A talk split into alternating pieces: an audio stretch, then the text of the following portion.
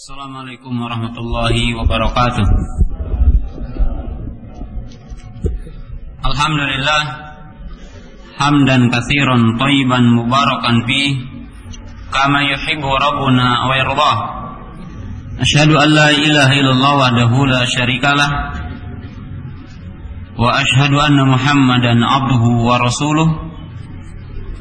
Wassalatu wassalamu ala Rasulillah wa ashabihi wa man tabi'ahum bi ihsanin ila yaumiddin amma ba'du.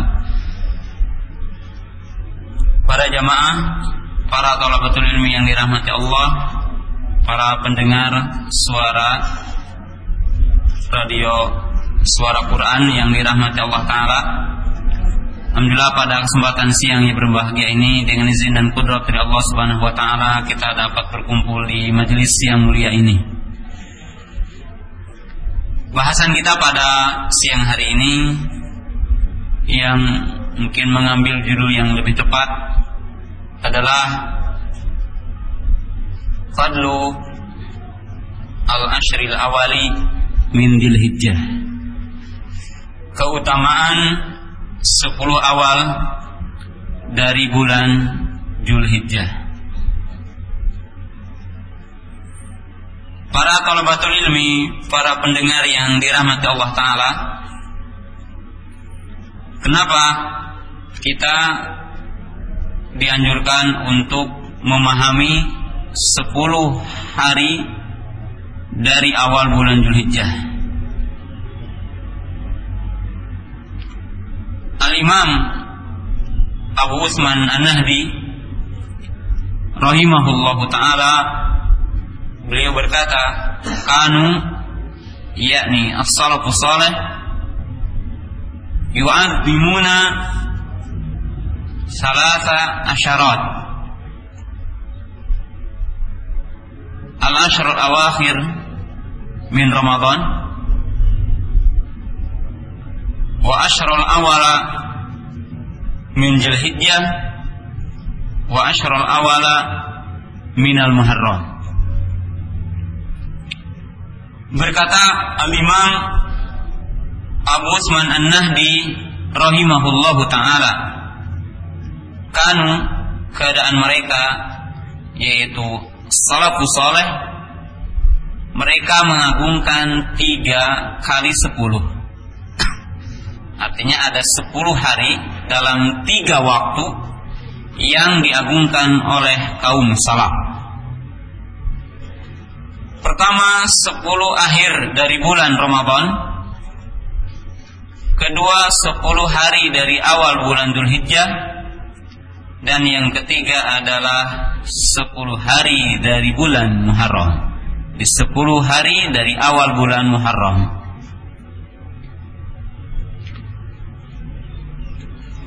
Adapun 10 hari dari akhir bulan Ramadan karena pada 10 hari bulan Ramadan ada malam yang dinamakan dengan malam Lailatul Qadar. Wa khairun min ah syahrin. Malam tersebut lebih baik ketimbang seribu bulan. Adapun 10 hari dari awal bulan Muharram karena ada satu ibadah yang disyariatkan oleh Nabi Shallallahu Alaihi Wasallam yaitu saum tasua dan saum ashura. Dan mereka pun memperhatikan 10 hari awal dari bulan Dzulhijjah karena di dalamnya banyak keutamaan yang kita akan jelaskan pada kesempatan pagi yang berbahagia pada kesempatan siang yang berbahagia ini. Nah, dalam ungkapan Al Imam Abu Usman An-Nahdi rahimahullah taala menunjukkan bahwa kaum salaf itu salafus saleh mereka sangat memperhatikan waktu-waktu untuk beribadah. Mereka sangat memperhatikan bulan-bulan dan hari-hari untuk beribadah kepada Allah Ta'ala. Di antaranya mereka memperhatikan tiga kali sepuluh hari, artinya tiga tempat yang di situ ada 10 hari yang diperhatikan oleh mereka. Nah, di antara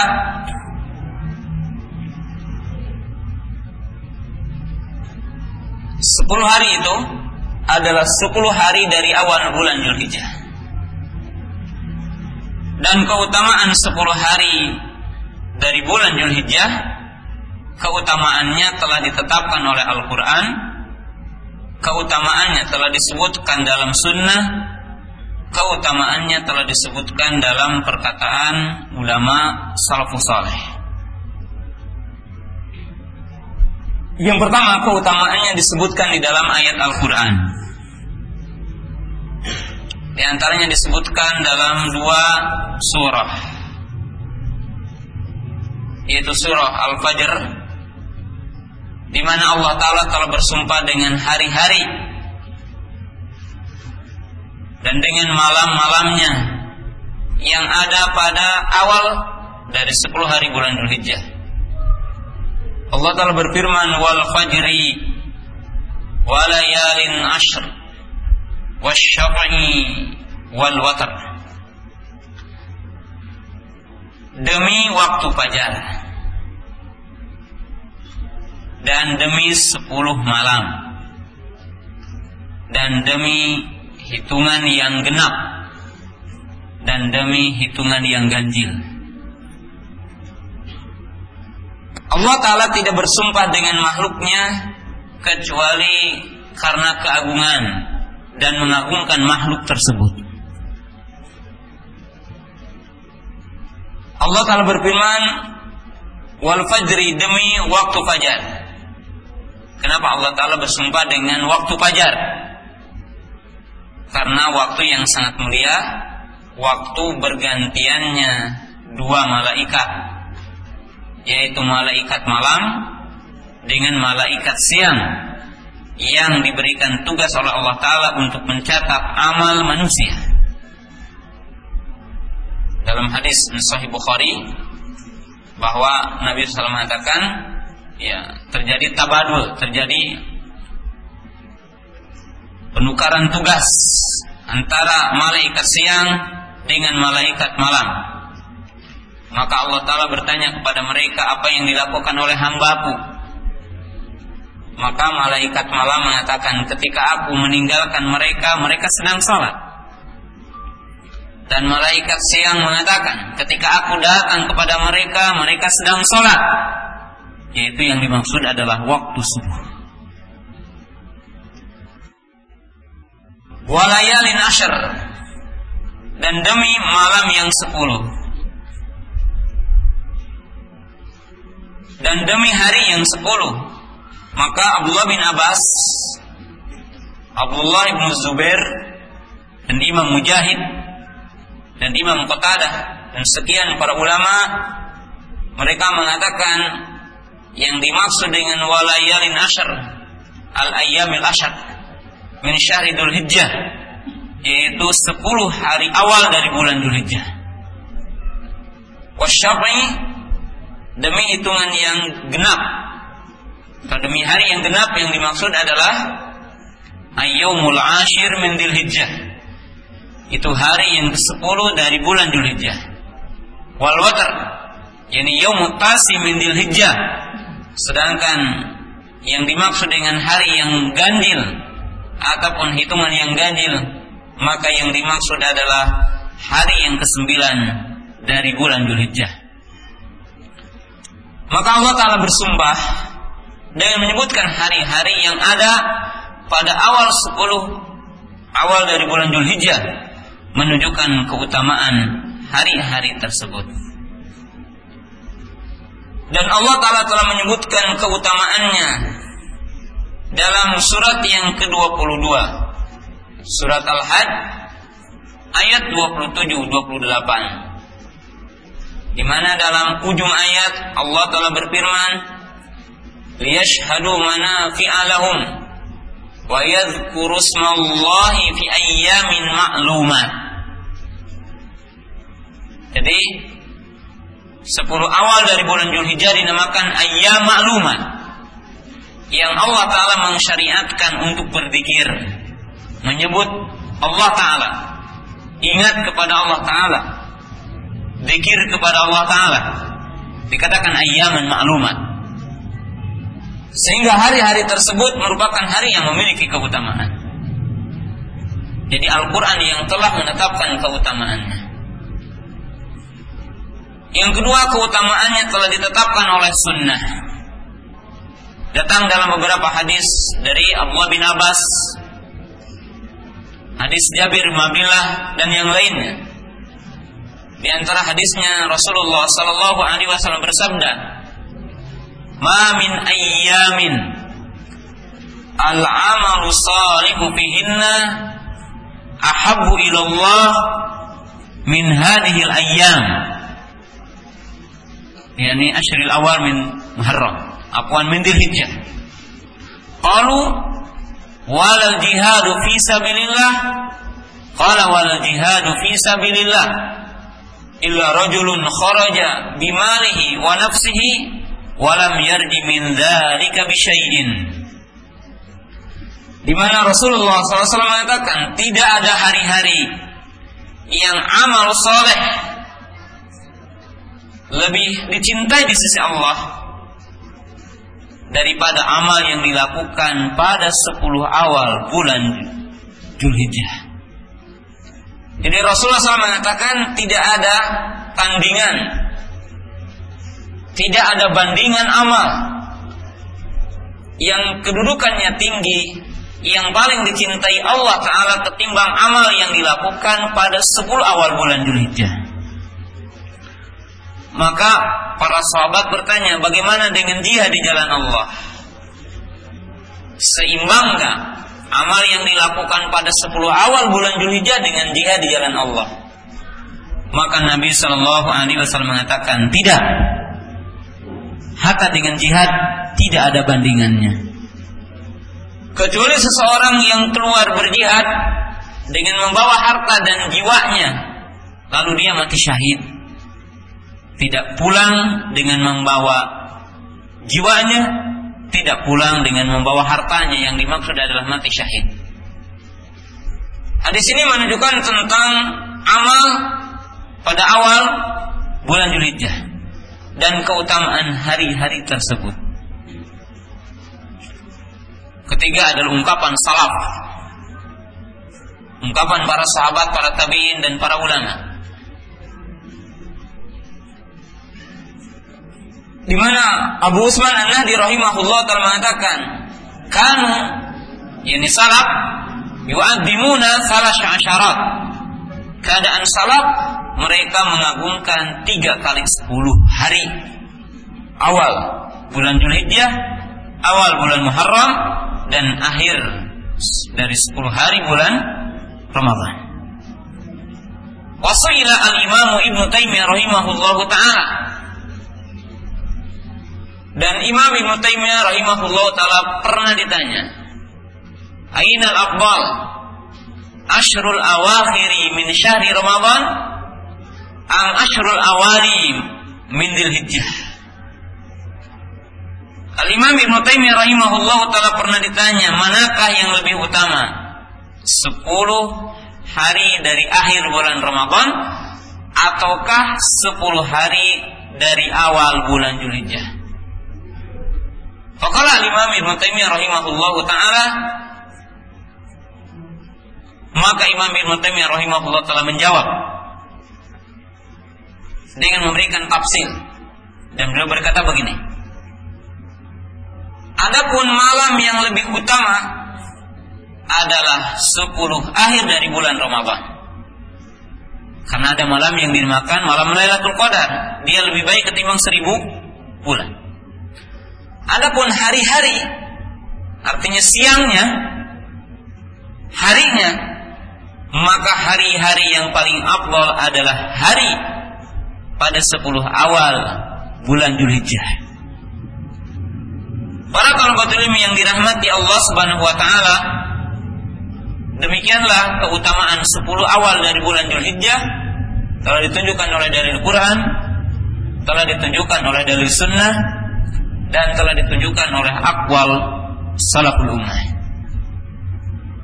Lalu apa khosais, apa kelebihan 10 awal dari bulan Dzulhijjah? Artinya mahiyal khosais hadil ayam. Apa kelebihan keutamaan 10 awal dari bulan Dzulhijjah? Para ulama mengatakan 10 awal dari bulan Dzulhijjah ini memiliki banyak keutamaan. Memiliki banyak kelebihan.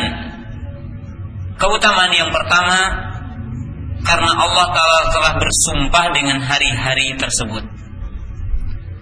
Tidaklah Allah Ta'ala bersumpah dengan hari-hari tersebut kecuali karena keagungan hari-hari tersebut. Karena Allah Ta'ala tidak bersumpah dengan menyebutkan nama makhluknya kecuali karena keagungan makhluknya tersebut. Dan memiliki kelebihan dari yang lain dari antara makhluknya. Kita tidak boleh bersumpah dengan menyebutkan makhluknya. Sebab Nabi SAW mengatakan man halafa bi ghairillah faqad. Barang siapa yang bersumpah dengan selain nama Allah, maka syirik. Jadi kita tidak boleh mengatakan wasyamsi wal qamari demi matahari, demi bulan, demi bumi, tidak boleh. Syirik hukumnya. Tetapi Allah Ta'ala ketika bersumpah dengan menyebutkan makhluknya maka menunjukkan keutamaan dan keagungan makhluknya. Kedua, karena Allah Ta'ala telah menamai hari-hari tersebut dengan ayam maklumat dengan hari-hari yang ditetapkan, hari-hari yang telah diketahui untuk beribadah, untuk bertakarub kepada Allah Ta'ala. Yang ketiga, karena amal pada hari itu lebih baik ketimbang amal pada hari-hari yang lain. Seperti disebutkan dalam hadis Abdullah bin Abbas tadi, "Ma min ayyamin al-amalu salihu ahabu ilallah min hadhil ayyam."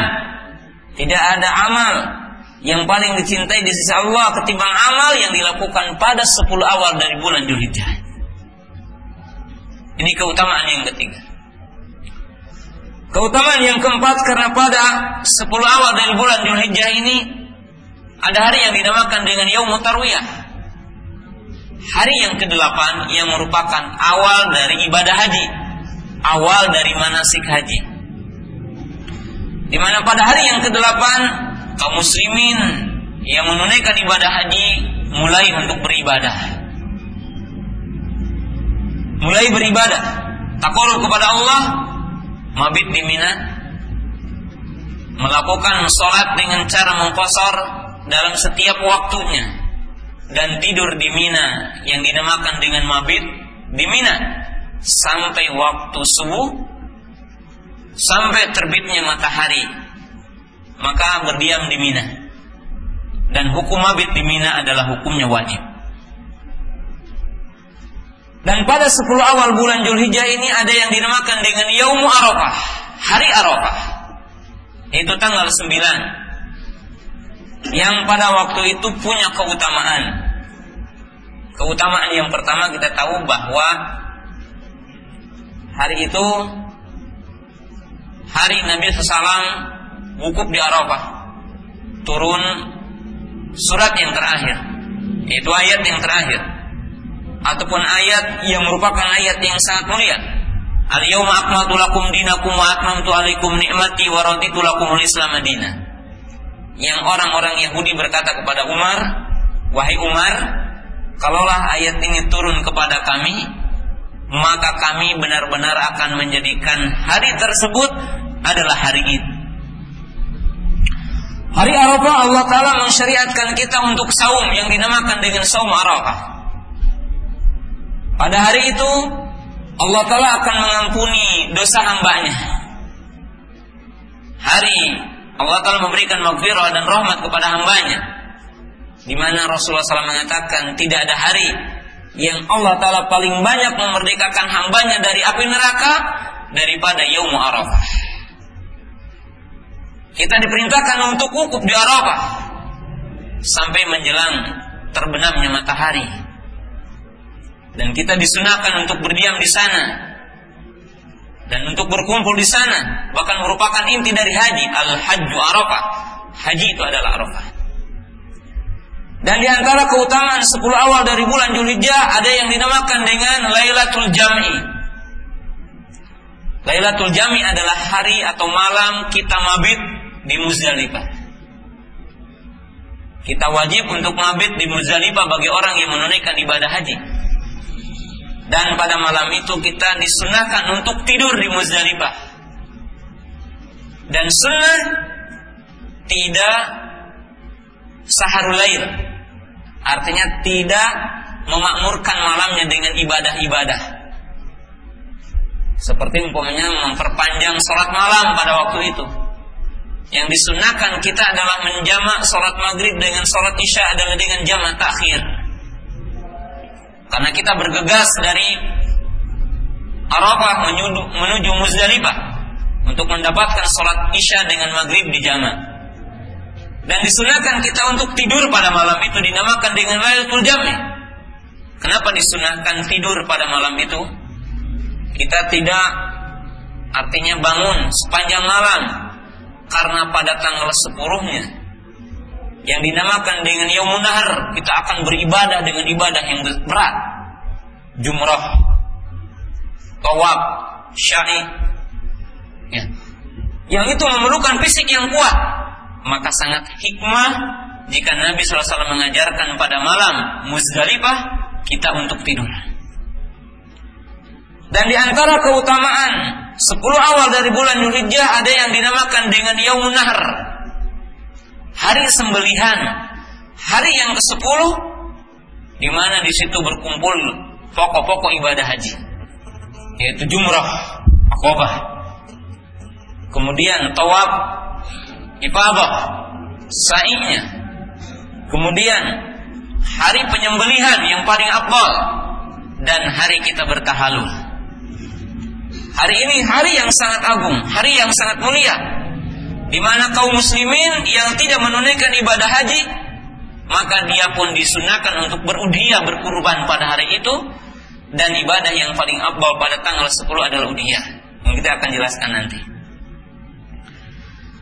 Dan pada 10 awal bulan Julhijjah ini memiliki keutamaan. Kenapa memiliki keutamaan? Lianna istama'a fiha ummahatul ibadah. Karena pada 10 awal bulan Julhijjah ini berkumpul pokok-pokok ibadah. Salat, saum, sedekah, haji, umrah, sembelihan. Enam pokok ibadah. Yang di dalam ayat Al-Quran sering digandaikan fasli li rabbika wanhar salat dengan menyembelih.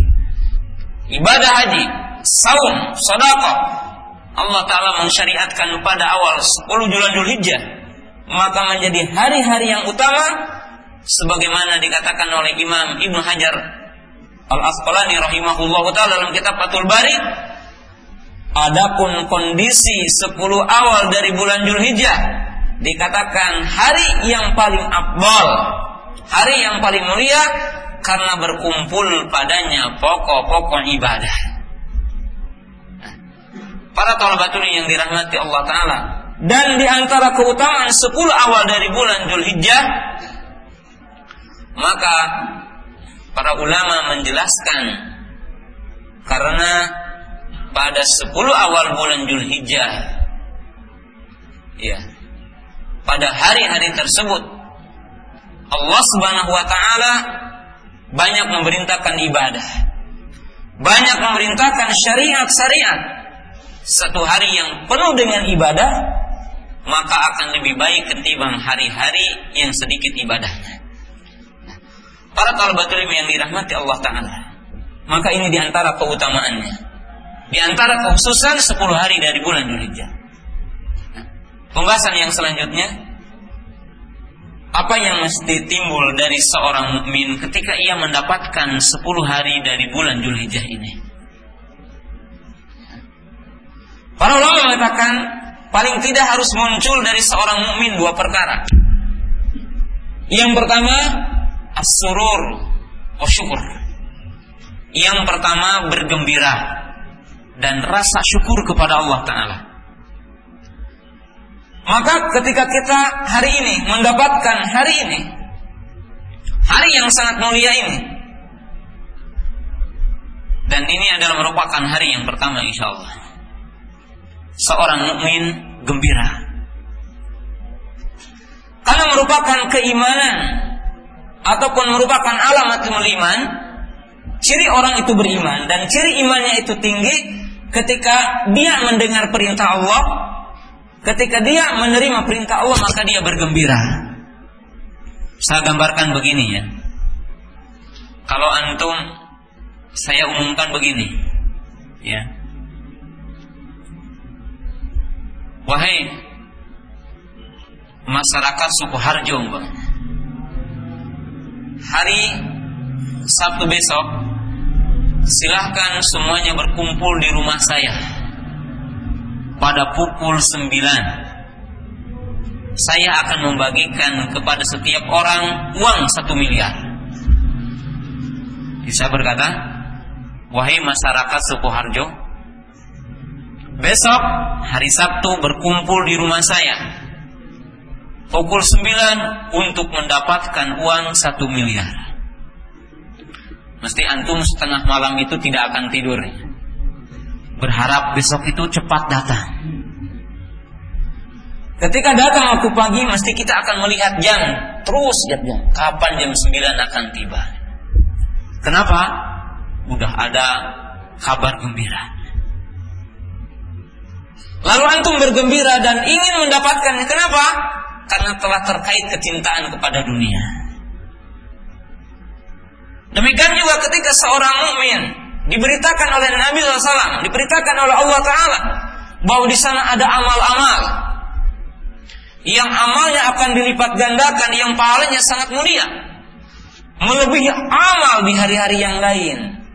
Bahkan ada saum tanggal 9 yang apabila kita melakukannya akan dihapus dosa setahun yang lalu dan setahun yang akan datang. Nah, kalau tidak bergembira berarti tidak ada sedikit imannya, dhaful iman, lemah imannya. Kenapa? Sebab tidak cinta dengan perintah Allah. Maka mesti bergembira. Dan kita merasa bersyukur. Karena nikmat yang paling besar adalah mana kalau Allah Ta'ala memberikan taufik kepada kita untuk mendapatkan hari-hari ini. Alhamdulillah kita masih berikan waktu untuk hidup pada hari-hari ini dan untuk mendapatkan hari-hari ini. Bersyukur kepada Allah Ta'ala. Dan sikap yang kedua yang harus muncul dari kita setelah kita bersyukur dan bergembira, maka kita harus menghiasi dan memenuhi hari-hari ini dengan amal. Dan ini adalah gambaran syukur yang sesungguhnya. Jadi gambaran syukur yang sesungguhnya. Maka timbul pertanyaan, Amal-amal apakah yang dianjurkan pada 10 awal dari bulan Zulhijjah? Jawabannya sebagaimana dikatakan oleh para ulama adalah seluruh amal. Tidak ada pengecualian dari amal. Seluruh amal yang dikatakan amal soleh yang ada perintahnya dalam Quran ataupun dalam sunnah dilakukan oleh kita pada 10 awal dari bulan Zulhijjah maka memiliki kedudukan yang tinggi dan dianggap baik. Kenapa jawabannya seperti itu? Karena para ulama mengatakan lihat dalam hadis di mana Nabi SAW menyebutkan dengan redaksi umum. Ma min ayyamin al-amalu salih. Para ulama usul mengatakan al dalam hadis ini lil istighraq. Yani al istighraq li jami'il jinsil amal. Artinya li istighraq itu yang menunjukkan mencakup seluruh bentuk jenis amal, tidak ada pengecualian tidak ada penghususan amal maka seluruh amal yang kita lakukan pada 10 awal bulan Julhijjah terpuji dan baik kita lakukan. Tetapi di sana ada amal-amal yang perintahnya ada secara khusus. Jadi penekanannya ada secara khusus. Di antara amal-amal ini yang pertama adalah sholat. Dan di antara sekian sholat yang sangat khusus adalah sholat Idul Adha. Dan pendapat yang roji sholat Idul Adha hukumnya adalah wajib. Dan ini adalah pendapat Imam Abu Hanifah rahimahullah taala dikuatkan oleh Imam Ibn Taimiyah, oleh Imam Syaukani dan yang lainnya bahwa sholat Idul Adha adalah wajib. Di antara dalil yang menunjukkan wajib adalah firman Allah Taala fasolli li rabbika wanhar. Para ulama mengatakan fasolli sholatlah kamu yang dimaksud adalah sholat Idul Adha. Dalil yang menunjukkan wajibnya sholat Idul Adha yaitu dawamnya Rasulullah SAW kepada sholat Idul Adha, kepada sholat Id, di mana beliau hidup dari tahun dua hijrah, ya setelah diwajibkan tentang sholat ini maka sembilan kali beliau melakukannya dan tidak pernah meninggalkannya. Kemudian para sahabat Abu Umar bin Khattab, Abu Bakar As-Siddiq Umar, kemudian Utsman, kemudian Ali, kemudian para ulama sampai hari ini tidak ada yang pernah meninggalkan sholat Idul Adha. Kemudian diperintahkannya para wanita untuk mengikuti sholat dan menghadiri khutbah. Hatta anak-anak yang baru dewasa. Kemudian orang-orang yang telah perawan Kemudian wanita-wanita yang haid diperintahkan untuk menghadiri Eid walaupun sholatnya tidak bagi orang yang haid. Ini menunjukkan wajibnya sholat Idul Adha. Ini punya keutamaan. Pertama adalah sholat Idul Adha yang wajib kita perhatikan. Yang kedua adalah saum. Yaitu saum Arafah. Suila Rasulullah SAW an saumi Arafah. Qala ahsibuhu an yukaffir ini Allah taala lihat ini as-sanata al-madiyah wal baqiyah Rasulullah SAW pernah ditanya tentang keutamaan saum Arafah. Maka beliau Nabi Shallallahu Alaihi Wasallam mengatakan, Aku berharap bahwa Allah Taala akan menghapus dosa yang melakukannya setahun yang telah lalu dan setahun yang akan datang keutamaannya. Dan saum Arafah jika seandainya bertepatan dengan hari Jumat ataupun dengan hari Sabtu, maka pendapat yang roji boleh. Karena ini adalah termasuk saum dawatul asbab. Saum dawatul asbab boleh dilakukan hatta di dalam hari yang terlarang.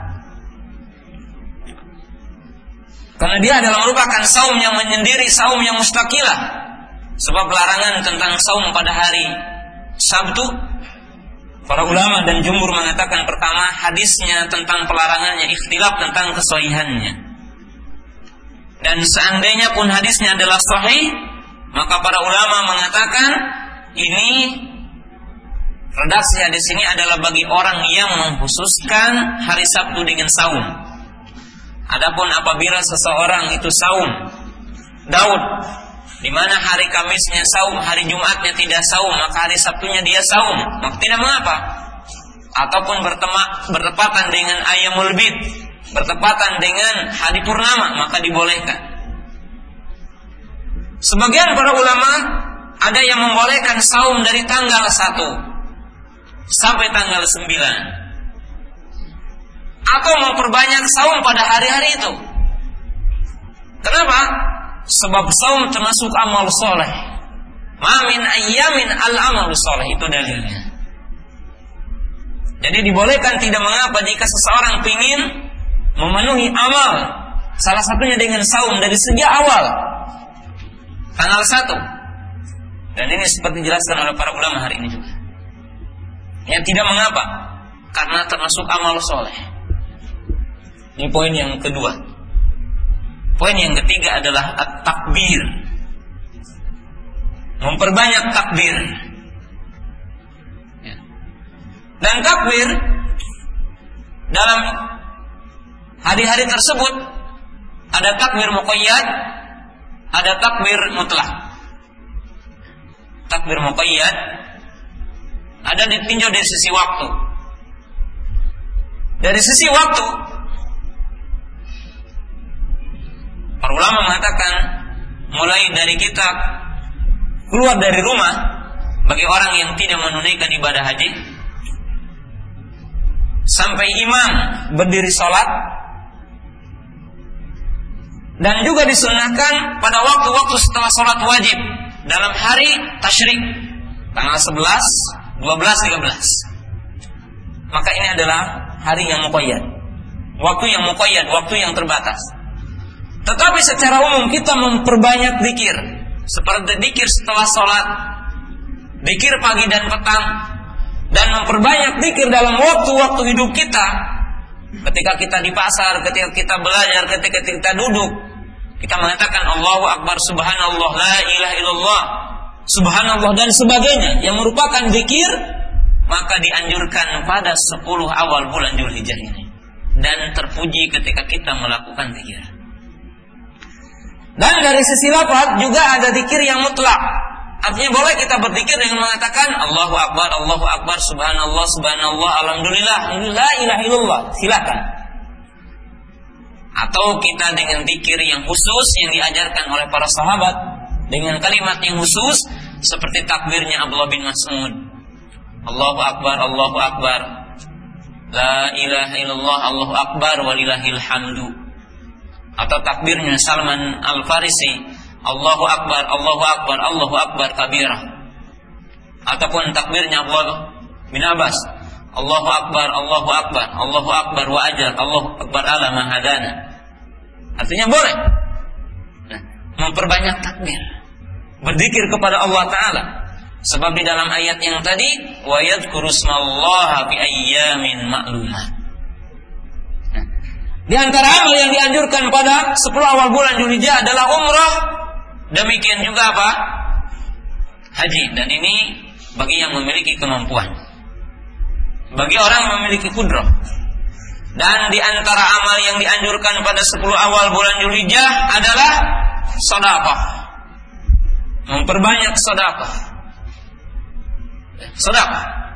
Sebagaimana dikisahkan juga tentang istri-istri para sahabat dan di antara amal yang dianjurkan pada 10 awal bulan Julhijjah adalah al-udhiyah. Berkurban.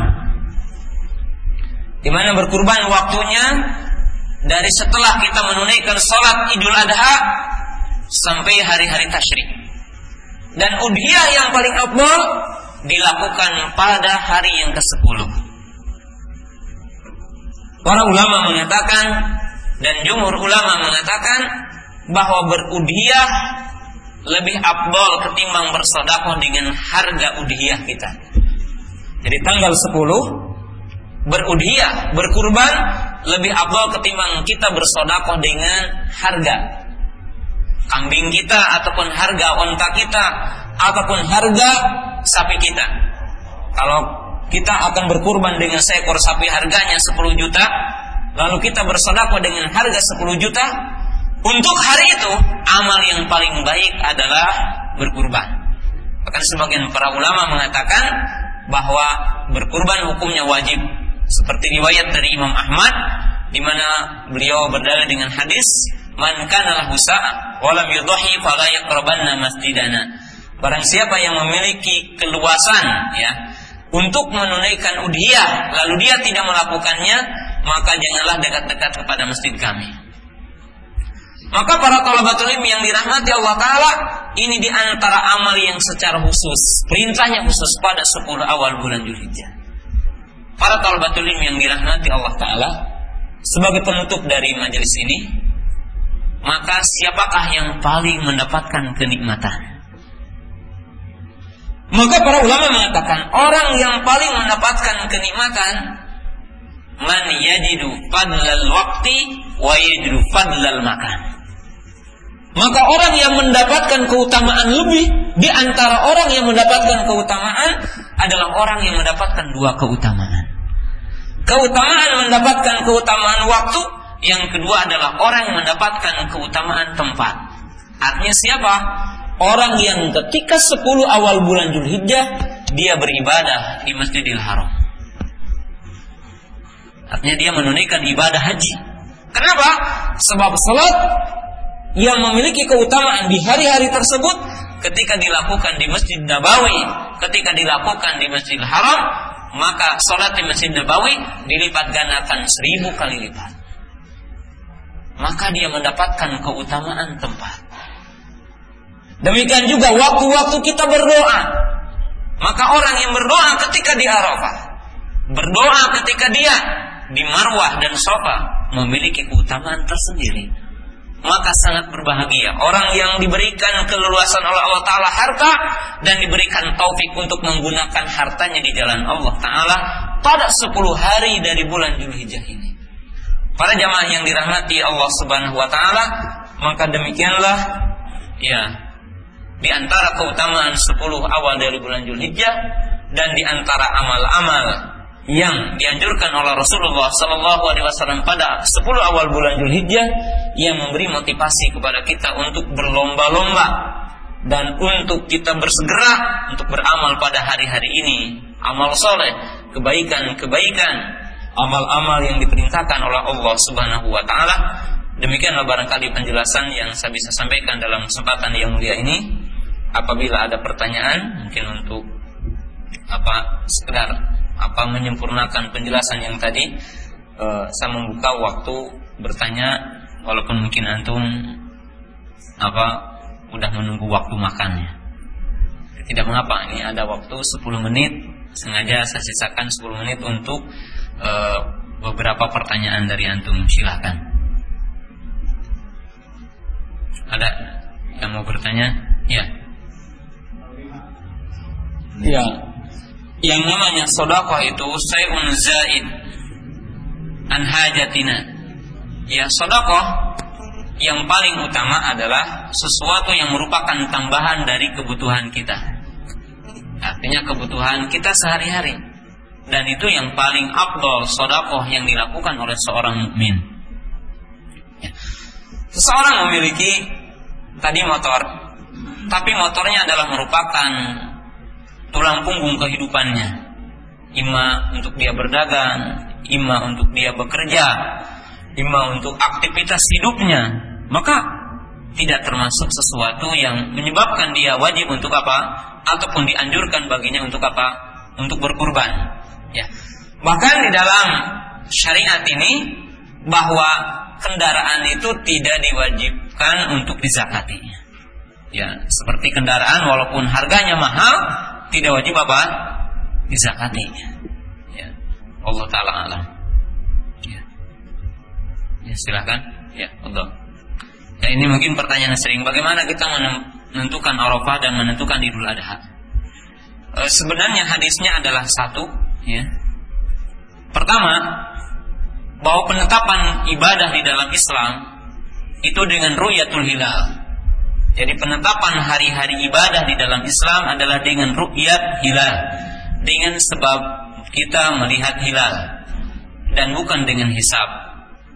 Baik yang berkaitan dengan saum Arafah, dengan Idul Adha, Ramadan, satu Syawal, kemudian saum bir, saum purnama, kemudian saum tasu'a asyura maka semuanya adalah berdasarkan ru'yatul hilal artinya berdasarkan penetapan melihat bulan Allah Ta'ala berfirman yas'alunaka anil ahillah qul hiya mawaqitu linnasi wal hajj mereka bertanya kepadamu tentang bulan. Yang dimaksud di sini bulan adalah hilal, awal munculnya bulan.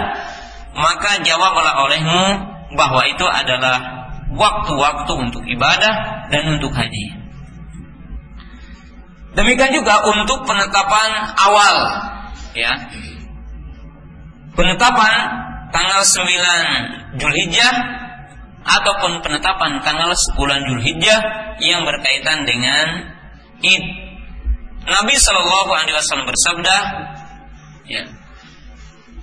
Al-fitru yauma yuftirun nas wal adha yauma yudhin nas. Wa fi riwayat al fitru yauma yuftirun wal adha yauma yudhun. Rasulullah SAW bersabda, Idul Fitri, sholat Id adalah di hari manusia melakukan sholat Id.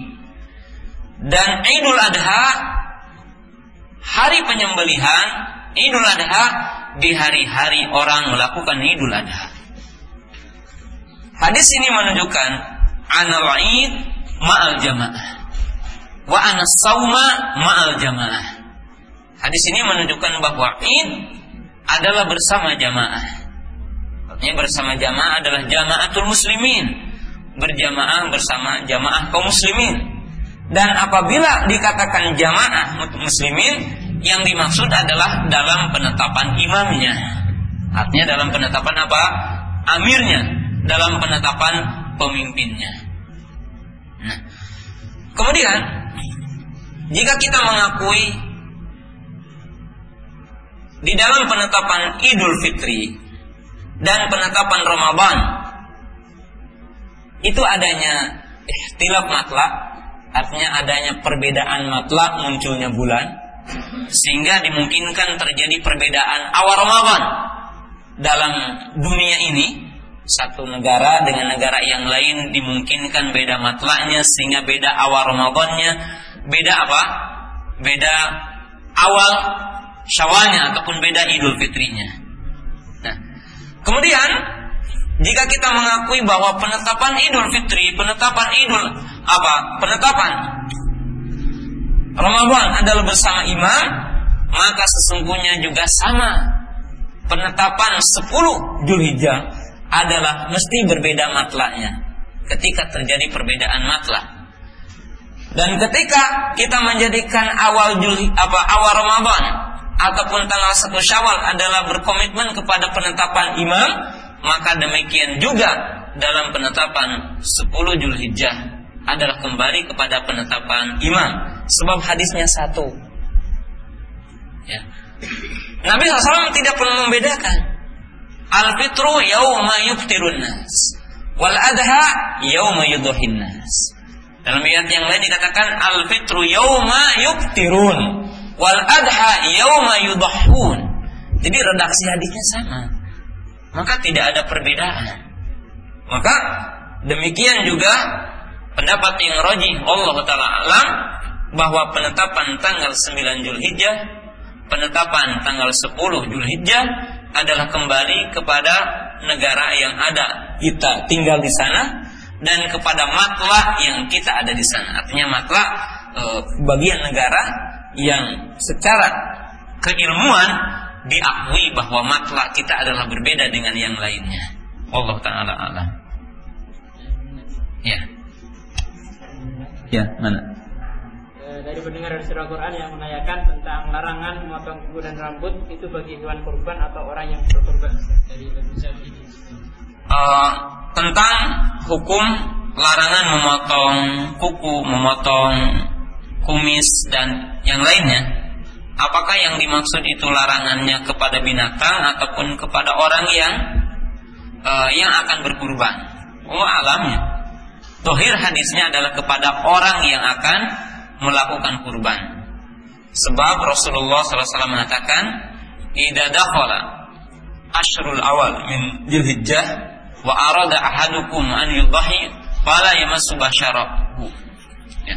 Di mana Rasulullah SAW mengatakan, ya, apabila masuk 10 awal dari bulan Julhijjah dan salah seorang di antara kamu akan berudhiyah, maka janganlah menyentuh bulunya, gitu ya. Dan termasuk dari antara kukunya. Jadi Allah alam domir ini adalah kepada orang yang akan berudhiyah. Jadi domir ini artinya peng, uh, pengembalian domir ini adalah kembali kepada orang yang akan berudhiyah dan sebagian para ulama mengatakan hikmahnya ini adalah seperti hikmah tentang tahalulnya orang yang apa orang yang menunaikan ibadah haji Allah taala alam iya ya. Allah alam bahwa apabila bersatu dua id ima idul fitri atau idul adha bersama Jumat maka orang yang menunaikan ibadah Id tidak wajib menunaikan ibadah Jumat. Tetapi baginya adalah menunaikan sholat duhur. Empat rakaat. Jadi Allah alam pendapat yang roji bahwa baginya tetap menunaikan sholat duhur. Seandainya dia tidak melakukan sholat apa? Jumat. Karena hikmahnya e, jatuhnya Jumat adalah jatuhnya jamaah. Artinya jatuhnya apa? Jamaah supaya satu hari dalam waktu yang berdekatan tidak terjadi dua jamaah. Artinya dua kali berjamaah dan itu memberatkan kepada kaum muslimin. Ya, Allah taala uh, mana yang lebih didahulukan akikoh atau kita berkurban? Jawabannya adalah tafsil. Artinya di sini terperinci. Apabila kita memiliki dua keleluasaan, maka lakukanlah kedua-duanya. Berkurban ya, berakikoh. Tetapi kalau kita tidak memiliki keleluasan untuk kedua-duanya, maka ini tafsil juga. Apabila yang dimaksud akikoh, karena anak kita bertepatan pada tanggal 10 adalah hari ketujuh anak kita. Jadi umpamanya anak kita lahir, lalu pas tanggal 10 Julhijjah adalah hari yang ketujuh anak kita. Maka wallahu alam didahulukan akikoh. Karena penekanan akikoh dari sisi wajibnya lebih apa lebih kuat ketimbang wajibnya udhiyah. Maka secara kaidah yang wajib didahulukan ketimbang yang mustahab. Tetapi apabila berkaitan dengan bukan waktu pas yang ketujuh seperti umpamanya seseorang dalam hidupnya belum diakikahi oleh bapaknya antum belum diakikahi dulu gitu ya. Maka apakah mengakikahi dulu diri kita ataupun kita berkurban? Sedangkan pada tanggal 10 ini tidak punya kecuali untuk satu ekor kambing. Maka Allah alam lebih abal kita berkurban pada tanggal tersebut. Karena amalan yang paling baik pada hari itu adalah berkurban. Sementara mengakikahi setelah lewat 21 hari ataupun setelah lewat 7 hari istilah para ulama tentang hukumnya. Maka yang ijma tentang hukumnya kita dahulukan ketimbang amalan yang istilah para ulama. Dan ini adalah fikhul bil amal. Ini fikih dalam beramal. Dari sisi mana kita harus mendahulukan di antara dua amal. Wallahu taala alam. Ada? Tadi saya telah jelaskan tentang bagaimana kalau terjadi perbedaan antara apa e, ru'yat Indonesia dengan ru'yat Saudi. Ya. Para jemaah, para talabatul para pendengar yang dirahmati Allah Ta'ala Jadi pendapat yang rojih Bahwa kaum muslimin Mengambil rukyat kepada negaranya Dan kepada pemimpin yang dia ada di sana Penetapannya. Dan ini adalah pendapat yang rojih hadis yang tadi. Jadi hadis yang tadi di mana Nabi SAW mengatakan al adha yauma yuduhun fi riwayat wal adha yauma yudahin nas. Adapun jika ada orang yang berpendapat bahwa untuk Arafah mengikuti penetapan Saudi, lalu dia saum Arafahnya sebelumnya tetapi idnya ditangguhkan. Kalau mudalik maka juga tidak apa-apa insya Allah bagi orang yang meyakini hal ini. Jadi bagi orang yang telah meyakini hal hal ini, karena setiap mukmin yang memiliki dalil dan telah mengambil dalil, maka dia wajib beramal dengan dalil yang dia pakai.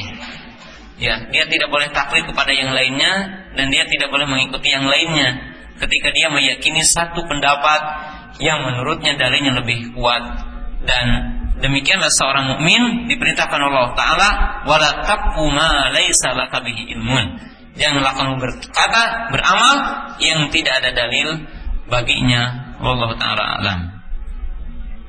Ya, ada lagi satu lagi pertanyaan? Ya, pendengar.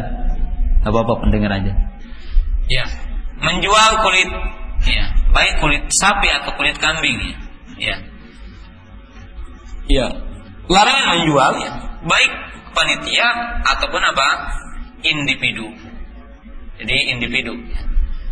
Tetapi kaum muslimin yang dirahmati Allah taala bahwa kulit apabila dipotong-potong lalu tidak bermanfaat bagi kaum muslimin, tidak bermanfaat, dibuang dan menjadi sesuatu yang mubazir, maka insya Allah tidak mengapa kulit itu dijual, baik oleh individu ataupun oleh panitia, dengan syarat bahwa si kulitnya itu tetap disodakohkan kepada yang layak untuk mendapatkannya.